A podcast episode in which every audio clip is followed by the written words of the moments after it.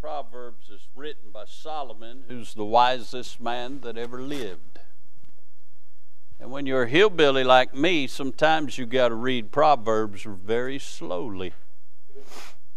Can I say in the book of Proverbs that sometimes within the verse, the whole context will change, the whole thought process will change.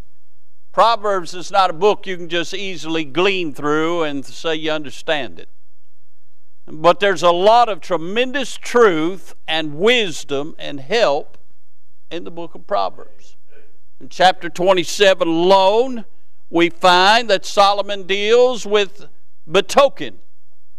Verse number 1, he says, Boast not thyself of tomorrow, for thou knowest not what a day may bring forth. That word betoken means assuming or take for granted. Better not take for granted you got tomorrow. We pulled up last night and seen Happy 60th birthday. I asked Miss Annette, I said, Who turned 60 today? Everybody saying, Happy birthday, preacher. I said, It's not my birthday. Don't get me wrong, I'm taking all the gifts, but I may never make it to 60. That's Wednesday. Huh? You better not boast uh, on tomorrow. Amen. We see that he not only deals with betokening, he deals with bragging. Look at verse number 2. Let another man praise thee, and not thine own mouth. A stranger, not thine own lips. Hmm? If somebody has something good to say about you, you ought to thank the Lord for it, but you don't need to be the one telling everybody how good you are. Hmm? He also deals with what's beneficial. In verse number 5, he said, Open rebuke is better than secret love. Now, secret love's all these little crushes people got on somebody, but they're afraid to tell somebody that they got a crush on them because they're fear of rejection. Well, if somebody's got a crush on you and you never find out about it, that doesn't help you at all. But we don't like open rebuke, but open, rebuke is far better because at least uh, we know where we stand and we know where we need to improve. So he deals with what's beneficial. But in verse number 8, he deals with being beguiled. Verse number 8 says, As a bird that wandereth from her nest, so is a man that wandereth from his place. That word beguiled means to be distracted or to relax. Can I say in this day and age we live in, those are two things that are easy to accomplish get distracted or just relax. And so I want to focus on verse number 8. And I really want to piggyback off of a thought that Brother Paul Hill brought in our camp meeting. But I'm interested in verse number 8. As a bird that wandereth from her nest, so is a man that wandereth from his place. I'm interested in that nest for a moment. I just got to thinking about the work that it took to build the nest. Now, we've got some doves that every year decide that they're going to come and build a nest underneath our gazebo, our awning over our back patio. And every year, Miss Annette says she's not going to have them doves build, build a nest back there because they make a mess all over the back patio and all over the back patio furniture. But this year, they came and they started building a nest, and she knocked it down. They started building a nest and she knocked it down. They started building a nest and they knocked it down. One morning they had the nest all the way done and I knocked it down. It was this big. I took that thing, threw it in the garbage can. The very next morning, they had the nest built and they were sitting in it.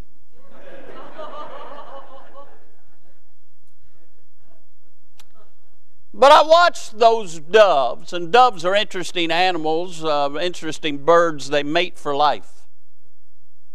But I watched those birds, those doves, and really it was the male dove, I guess, it did most of the work. He would fly to the neighbor's yard and he'd pick up a piece of straw, and then he'd fly to the yard behind us and pick up a stick, and then he'd fly to the other neighbor's yard and pick up something, and then he'd find something in our yard. And he was going all over the neighborhood and finding some things uh, that he could fitly frame together to make a nest. It's amazing. There wasn't anywhere in any of our backyards a diagram on how to make a nest. Uh, or the materials laid out with all the uh, necessary means to make that nest. Uh, but there was something instinctive in that bird, uh, and that bird worked hard, flying all over and finding just the right part. Uh, and uh, that other bird uh, knew exactly how to weave it all together and put it all together so that it could withstand wind and so that it could withstand rain and so that it could withstand the broom we was knocking it down with. I mean, that, that bird, uh, uh, she uh, had it put together. There's a lot of work to build that nest. I read somewhere that on average, most birds building a nest will work 14 to 17 hours a day. Took a lot of work to build a nest. The last time they built a nest, I thought I'd outsmart them. I ordered some of these plastic spikes that birds won't sit down on because it pricks them so they won't build the nest. They built the nest on top of the spikes. A lot of work. A lot of work in building a nest. We also find in looking at this text, it says, as a bird that wandereth from her nest. One thing I can say about that mama bird, that mama dove, she never leaves that nest. But there are some birds that will leave their nest. They'll get distracted. They'll see something shiny over in another yard and say, I'm going to check that out. They'll just relax and think their nest will be all right, and they just wander from it. Can I say I've noticed something about wanderers? Wanderers become preoccupied. Throughout the Bible, we're worried, uh, we're, we're warned about becoming preoccupied, about trusting what you see based on rather than what God says. Lot looked down at the well watered plains of Jordan and said, Boy, Sodom and Gomorrah would be a good place to raise a family. Yeah. And he wandered from his place. Can I say that prodigal son saw all the shiny lights of the far country and said, Boy, that'd be a great place to go hang out for a while? He left his place. Can I say, uh, even individuals like Peter, left his place. Other people, like Eli, the high priest, fell asleep on the job and left his place unattended. It's very important to understand wandering starts with preoccupation. Brother Bob, I've seen that after people get preoccupied and they allow other things to cause them to wander from their place, then they get prideful. Two things happen, Brother Ron. They either get self satisfied where they are and they don't want to hear the truth, or they get self justified, they get real defensive, and they don't want to hear you tell them what's best for them because they know what's best for them.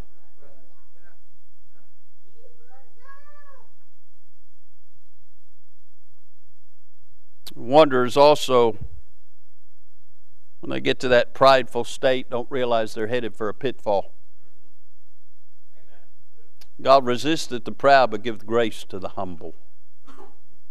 We see the work to build the nest, we see wandering from the nest, but we don't consider the wealth in the nest. The mama doves do not leave those nests because of what they have invested in the nest. It's amazing. We can be out on the back porch with a leaf blower blowing the grass off where I mowed the grass. and That bird just sits there and looks at me. She's not leaving her nest. Loud noise won't cause her to leave. Blowing winds don't cause her to leave. Why? She has something in that nest we're staying for. Been too many eggs robbed out of nests by serpents when the nest is left unattended. Brother Adrian was telling me last night, didn't even know I was going to be preaching on a bird's nest, was telling me last night that Miss Nancy looked out the back window and saw a snake, a big black snake, getting in a nest up on a tree limb, and he climbed up there with a hatchet and took care of business.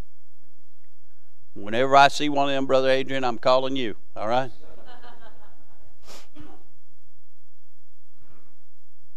I'm interested in the wealth that's in the nest. For a little while this morning, I want to preach on protecting what's in the nest.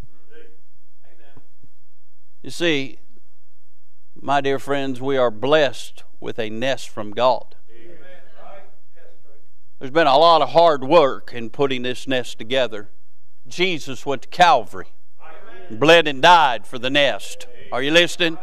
He has fitly framed it together. He's brought people from here and there, and He's uh, uh, uh, framed us together, and we're intertwined by the Spirit of, of the Lord. And what a blessing uh, to be a part of the nest. But if you're not careful, we'll take for granted the nest.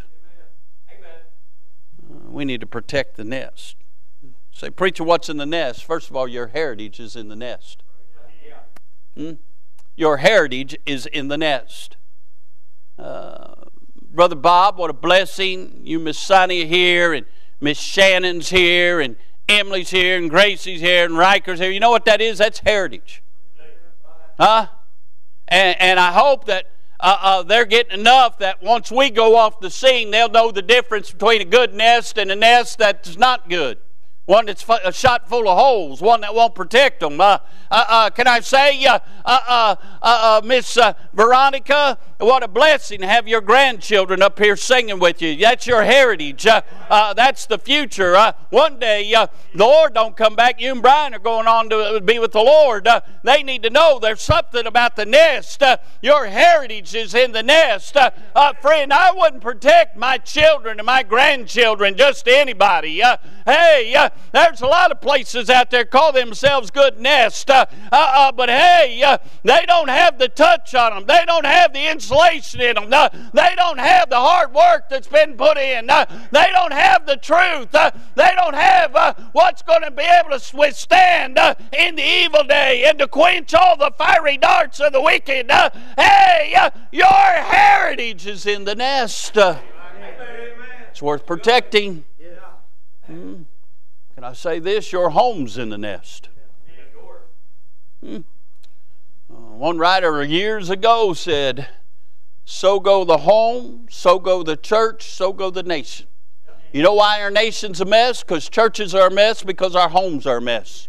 You know, the home was the first institution ordained by God. Uh, long before He ordained the church, He ordained the home. Uh, do you know the first place the devil attack? Uh, it's the home. Uh, he wants to destroy your home, every facet of your home. Uh, he wants to rip them to shreds because uh, He knows if He can destroy your home, then your children will become a statistic and they won't have much confidence in what you tried to put confidence in them. they'll say, Well, what's so good about church. It didn't work for you and dad. Uh, hey, uh, I'm telling you, if the devil can destroy a home, he will. Uh, your home's in the nest. Uh, you need to fight tooth and nail to protect the nest. Uh, you want your home to glorify God. Uh, you want the blessings of God in your home. hey, it starts with protecting the nest, my dear friends. thank God for a godly home.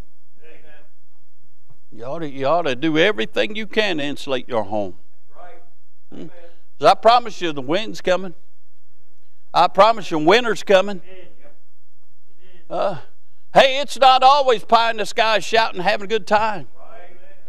Sometimes it's just getting through to the next day. Protect your home.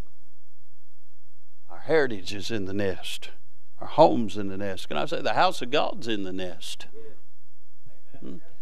Uh, where would we be without the house of God? You know, the house of God is the pillar and ground of the truth. 1 mm, Timothy 3.15, But if I tarry long, that thou mayest know how thou oughtest to behave thyself in the house of God. By the way, there are ways to behave and disbehave in the house of God. Uh, uh, The house of God's not to be a everything goes place. Everything's to be done decent and order. Mm. But that thou mayest know how to behave thyself in the house of God, which is the church of the living God, the pillar and ground of the truth. I have no problem saying a lot of places in our neighborhood calls themselves churches are not the church of the living God because they don't stand on the truth. Mm? Can I say the house of God is not only the pillar and the ground of the church, we find the purpose of the house of God.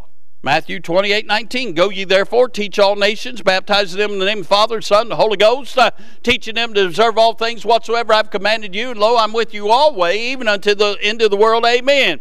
And Acts chapter 1 8, the last thing Jesus said to his disciples before he went to, up into heaven, he said, But ye shall receive power after the Holy Ghost has come upon you, uh, and ye shall be witnesses unto me both in Jerusalem and in all Judea, Samaria, and the uttermost parts of the earth. Huh? The purpose of the church is to preach the gospel and get the gospel out to the world. Uh, no church, no gospel. No gospel, no salvation. Everybody goes to hell. Why do you think the devil's against the church?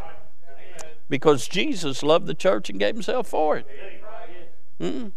Uh, it, it, it, uh, this came to my mind while I, I read both those verses. And, and both those, the commission of the local church and then the Lord talking about when they would be empowered, they'd be witnesses. In both verses, he mentioned the Holy Ghost. But there are so many Baptists won't say Holy Ghost, Holy Spirit, because they don't want to be Pentecostal. Well, you call me whatever you want to, but the Bible said Holy Ghost. Right. Just thought I'd throw that in. Some of you look like he's pouting. But then you got the people in the church. I mean, we find in Ephesians 2 19 through 22 how God puts the household of faith together and how He fitly frames us together. Only God could have brought this crowd together. We got folks from Ohio, folks from Indiana, folks from Kentucky, folks from the country, folks from the city, folks with no education, folks with a lot of education. We even got folks from Virginia now. And we found out that fella from Virginia can eat. Yeah. Uh, next cookout, we need more food. Hey, Brother Adrian's here, huh? I'm just telling you, the house of God's in the nest. Amen. Need to protect it. The devil hates our church. The devil hates our church because take, we take the gospel out. The devil hates our church because all the missionaries we support. The devil hates our church because we love the Lord. The devil hates our church because we let young people worship around here. Uh, I know some of you old folk, you say, well, there go them young people, the altar again. Say, what are they praying for now? You. You and your cynical attitude. Huh? You know what help you? Get around some of these young people. Get in the altar with some of these young people. You might get a fire kindled in your soul again. Oh, cranky pants. Uh, that's true. Because you know why I noticed in, in, in nests? Some of them sticks get dry. That didn't cost you anything. That just came to my mind. You know what else is in the nest? Hope. Hope's in the nest. Hope for revival. I don't know about you, but I pray all the time God send revival. I don't care where He sends it. I just want Him to send it. I want it to fan our way. Huh? We need revival in this day and age. We need to bring back that which was lost. Uh, we need folks' focus back on the right thing, the Lord Jesus Christ. Uh, hey, the only hope we have for revival is in and through it by the local church. Uh, I keep hearing about all these great revivals breaking out in these universities. Uh, imagine this as soon as classes start, the revival's over. Uh, if true revival broke out, uh, they wouldn't even have class. they'd be calling for men of God to come and preach. Uh, and by the way, uh, I, hear about uh, all these young people in these colleges are being uh, uh, born again and baptized. Who has the authority to baptize them? Who's down there baptizing them? Uh, I, am telling you what it is. it's a masquerade. real revival can't be stopped. God will fan throughout a land. I've read after real revival, it changes nations. it changes continents. it'll even change a bunch of hard-headed Baptists. Hallelujah. Hallelujah. Huh? Hope for revivals in the nest. Uh, can I say hope for regenerations in the nest? Thanks be unto God, people get saved anywhere, but I'm glad I got saved at church, and we keep the doors open so folks can get saved at church. Uh, uh, uh but hope for folks being saved is found in the nest. Uh, can I say this? Hope for uh, restoration. hey, I know some of you got prodigal sons and daughters and grandsons and granddaughters out there, and I know it's a burden on your heart, and I know you're praying for them. but listen, your prayers have not fallen on deaf ears. Uh, God's still listening, uh, and God's a working and orchestrating in the shadows when you don't even know He's a working. Uh, but the hope for them being restored back to the faith uh, is found in the nest. Uh, hey, protect the nest. Uh, why? There's too much at stake. can I say this? hope for the remedy. Say the remedy for what? The remedy for whatever for whatever you need, whatever I need, whatever somebody down the street needs, whatever this country needs, uh, the hope is, for the re- remedy is found in truth. It is. Mm. There's folks that may have come in here this morning seeking some help, seeking some truth. That remedy's found yes. in the hope, in the nest. And then there's the hope of rewards. I want all the rewards I can get. Say, why, preacher, you selfish? No, I just want so much to lay at his feet because he's done so much for me. And I want to do all I can for him because he's been so good to me. Hope is in the nest. Need to protect the nest. Can I say? Him, he is in the nest. We need to protect the nest. Can I say something about the Holy Ghost? He's the silent partner of the Godhead, but he's very sensitive. It don't take much to grieve him. Don't take much to quench him. Uh, we need to protect the nest.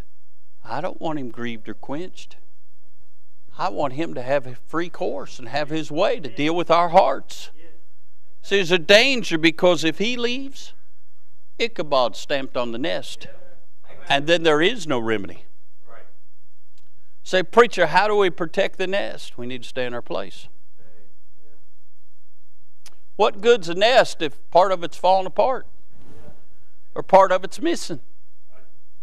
Need to stay in our place to protect the nest. Hmm?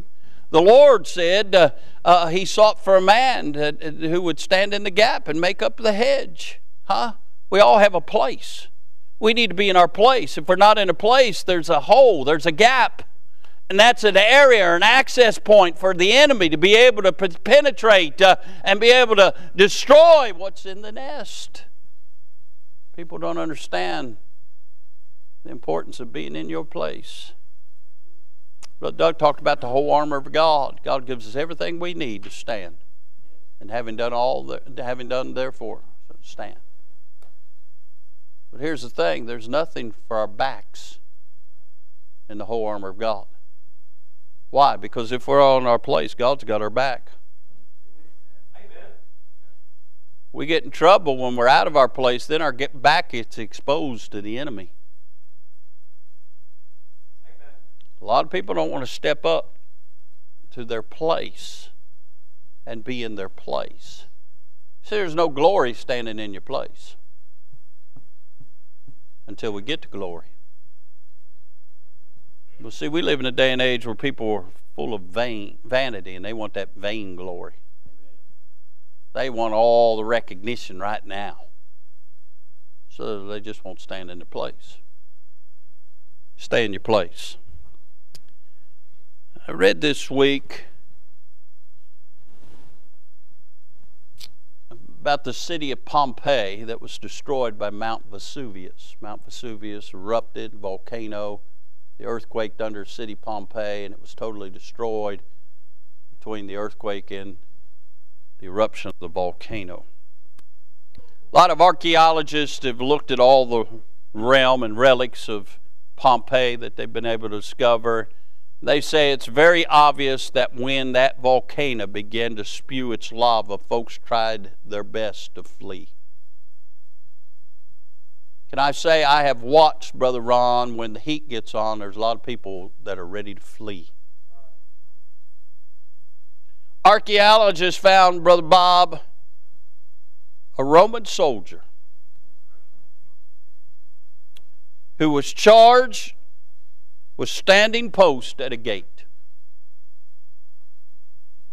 Brother Clint, they said they found him with both hands clenched to his weapon, standing in his place. As the earth quaked under his feet, as no doubt a lava approached him and probably brought his death to him, he stood his place. I exhort you, stay in your place. stay in your place. I found this poem. It's not attributed to any author, but it says this What matter if the clouds hang low? What matter if the bleak winds blow? What matter if I may not know the reason why these things are so? God reigns. I will be true. What matter if my friends be few? What matter where they are or who? What matter what men say or do? What matter what God leads me through? He reigns. I will be true.